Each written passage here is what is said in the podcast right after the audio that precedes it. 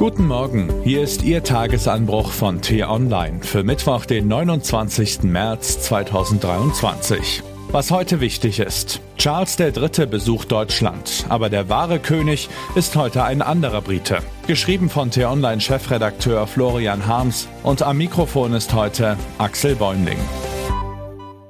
Heute kommt er also nach Deutschland, dieser Charles. Weil die Franzosen gerade Rabatz auf den Straßen machen, musste seine Antrittsvisite in Paris verschoben werden. So werden also wir Crowds mit dem ersten Staatsbesuch des neuen Königs beehrt. Das Programm ist penibel vorbereitet worden und berücksichtigt sowohl protokollarische Verpflichtungen und Tribute an die Historie als auch persönliche Interessen des Gastes. Medien werden live tickern, auf Twitter wird geschnattert, auf Instagram geknipstes in die Welt gejagt.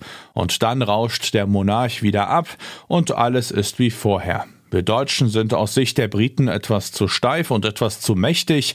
Die Briten sind in unseren Augen ein wenig wunderlich mit ihrem Brexit-Chaos und ihren Schrullen. Muss aber nicht weiter stören, man kommt ja auch nebeneinander klar. So viel verbindet uns dann eben doch nicht. Moment, so viel verbindet uns nicht? Welch ein Quatsch. Ohne die Briten wäre unser Leben ärmer, und das liegt tatsächlich an den Königen. Allerdings nicht an denen im Buckingham Palace, sondern an denen auf der Leinwand und der Flimmerscheibe. Die Briten sind die unangefochtenen Könige des schwarzen Humors. Und einer der größten Quatschmacher hat heute ebenfalls einen großen Tag. Eric Idle feiert seinen 80. Geburtstag. Wie, den kennen Sie nicht? Da wäre ich mir aber nicht so sicher. Ich sage nur, die wunderbare Welt der Schwerkraft. Na, klingelt's? Okay, der Sinn des Lebens. Immer noch nichts? Die Ritter der Kokosnuss. Na gut, nun aber, das Leben des Brian. Und natürlich die TV-Sketche im Flying Circus. In all diesen Klassikern der britischen Komikertruppe Monty Pythons hat Mr. Idle in den 70er und 80er Jahren brilliert.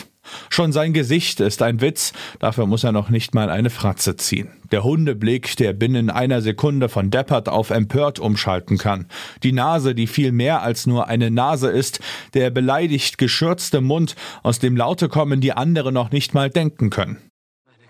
Los, kommen Sie, feilschen Sie. Na schön, ich gebe Ihnen zehn. Schon besser so. Zehn? Sie wollen mich wohl beleidigen, Mann. Mich mit einer im Sterben liegenden Großmutter. Zehn? Na gut, dann gebe ich Ihnen elf. Ja, so geht das. Er sagt elf, habe ich richtig gehört. Er sagt elf und mich hat er zwölf gekostet. Wollen Sie mich ruinieren? Siebzehn. Na, na, na, na, siebzehn. Achtzehn? Nein, nein, Sie sind bei vierzehn. Na, dann gebe ich Ihnen vierzehn. Vierzehn? Das soll doch wohl ein Witz sein. Aber wieso? Sie haben gesagt, ich soll das sagen. Sagen Sie mir, was ich sagen soll, bitte. Offerieren Sie mir 14. Ich gebe Ihnen 14. Hört ihr, er will 14 zahlen für dieses Stück. 15. 17, mein letztes Wort. Und kein Pfennig weniger oder mich soll der Schlag treffen. 16. Gemacht. Gemeinsam mit seinen Kumpanen brachte Eric Idle den schwarzen Humor zur Blüte.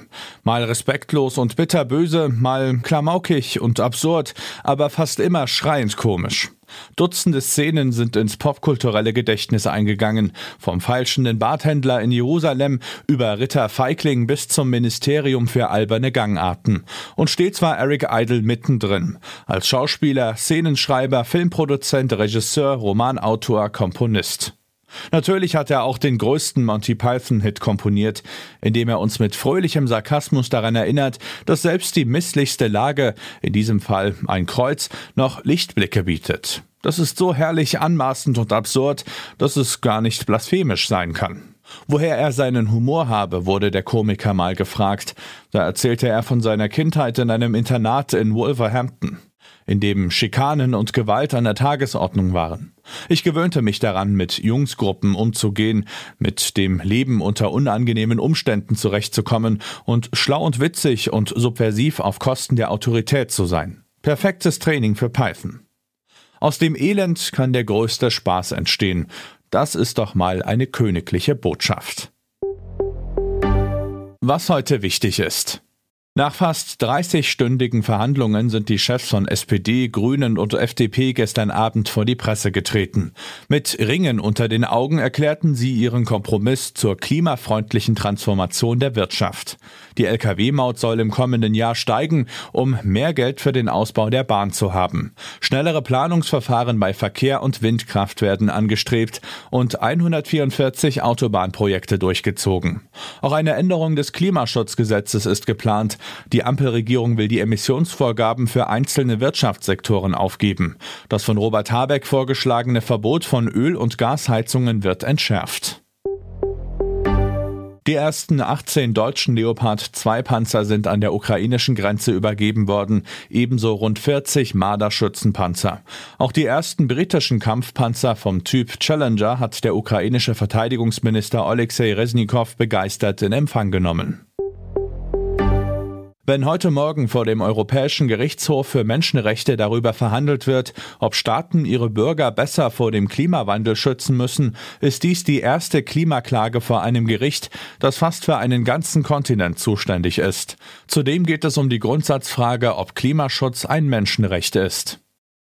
Das war der Tier Online Tagesanbruch, produziert vom Podcast Radio Detektor FM. Uns gibt's auch morgen wieder und am Wochenende mit einer tiefgründigeren Diskussion. Kennen Sie schon den neuen Podcast von T-Online Grünes Licht? Darin gibt es in 10 bis 15 Minuten Tipps, um nachhaltiger zu leben. Vielen Dank fürs Zuhören und Tschüss. Ich wünsche Ihnen einen schönen Tag. Ihr Florian Harms.